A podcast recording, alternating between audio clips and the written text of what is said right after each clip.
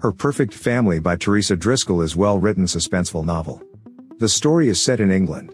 According to me book starts little slow. But, after completing quarter, it truly grabbed me. There were many twists in the story. I guessed about the villain soon because the person appeared to be so quirky. The manner in which the story unfurled to uncover the motive was great. Mental problems was a major subject in this story. It was dealt in such a way that caused me to feel sympathy for the characters.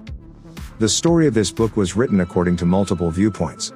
The chapters switch between the perspectives of Gemma, her mom Rachel, her dad Ed, and PI Matthew Hill.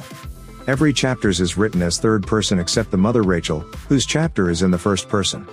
This made the book feel as if it is focused on the mother and daughter, and the connection between them. There are additionally a few chapters that jump back to an alternate time frame. Each character has their own specific challenge to confront, whether it be a secret from the past or a current adversary. Every one of the characters is likable and intriguing.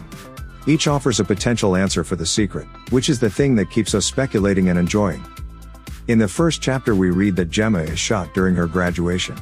She is in her coma as other characters need to unwind the secret of who the attempted murderer is, and what the reason of this committed crime. Along the way we find out about certain hidden secrets that relatives and family members have kept from others. The secret extends as characters begin to think whether these old secrets are associated with the current attempted murder. There are some dubious activities from various characters, before the secret is solved. The story is wrapped up in a genuinely fulfilling way. The loose ends are tied up, and the motive of the crime is clarified. Overall, I enjoyed Her Perfect Family by Teresa Driscoll. The writer worked really well in uncovering the plot as the story is told according to alternate points of view. The first person viewpoint of Rachel truly connect the reader to that character. The pacing was bit slow at start but then it was good after completing quarter of the book. So I wouldn't say that this is awesome, however for the most part a pretty solid psychological thriller. Thanks for listening this book review podcast. If you like this review, don't forget to follow so that you do not miss any of our future podcast.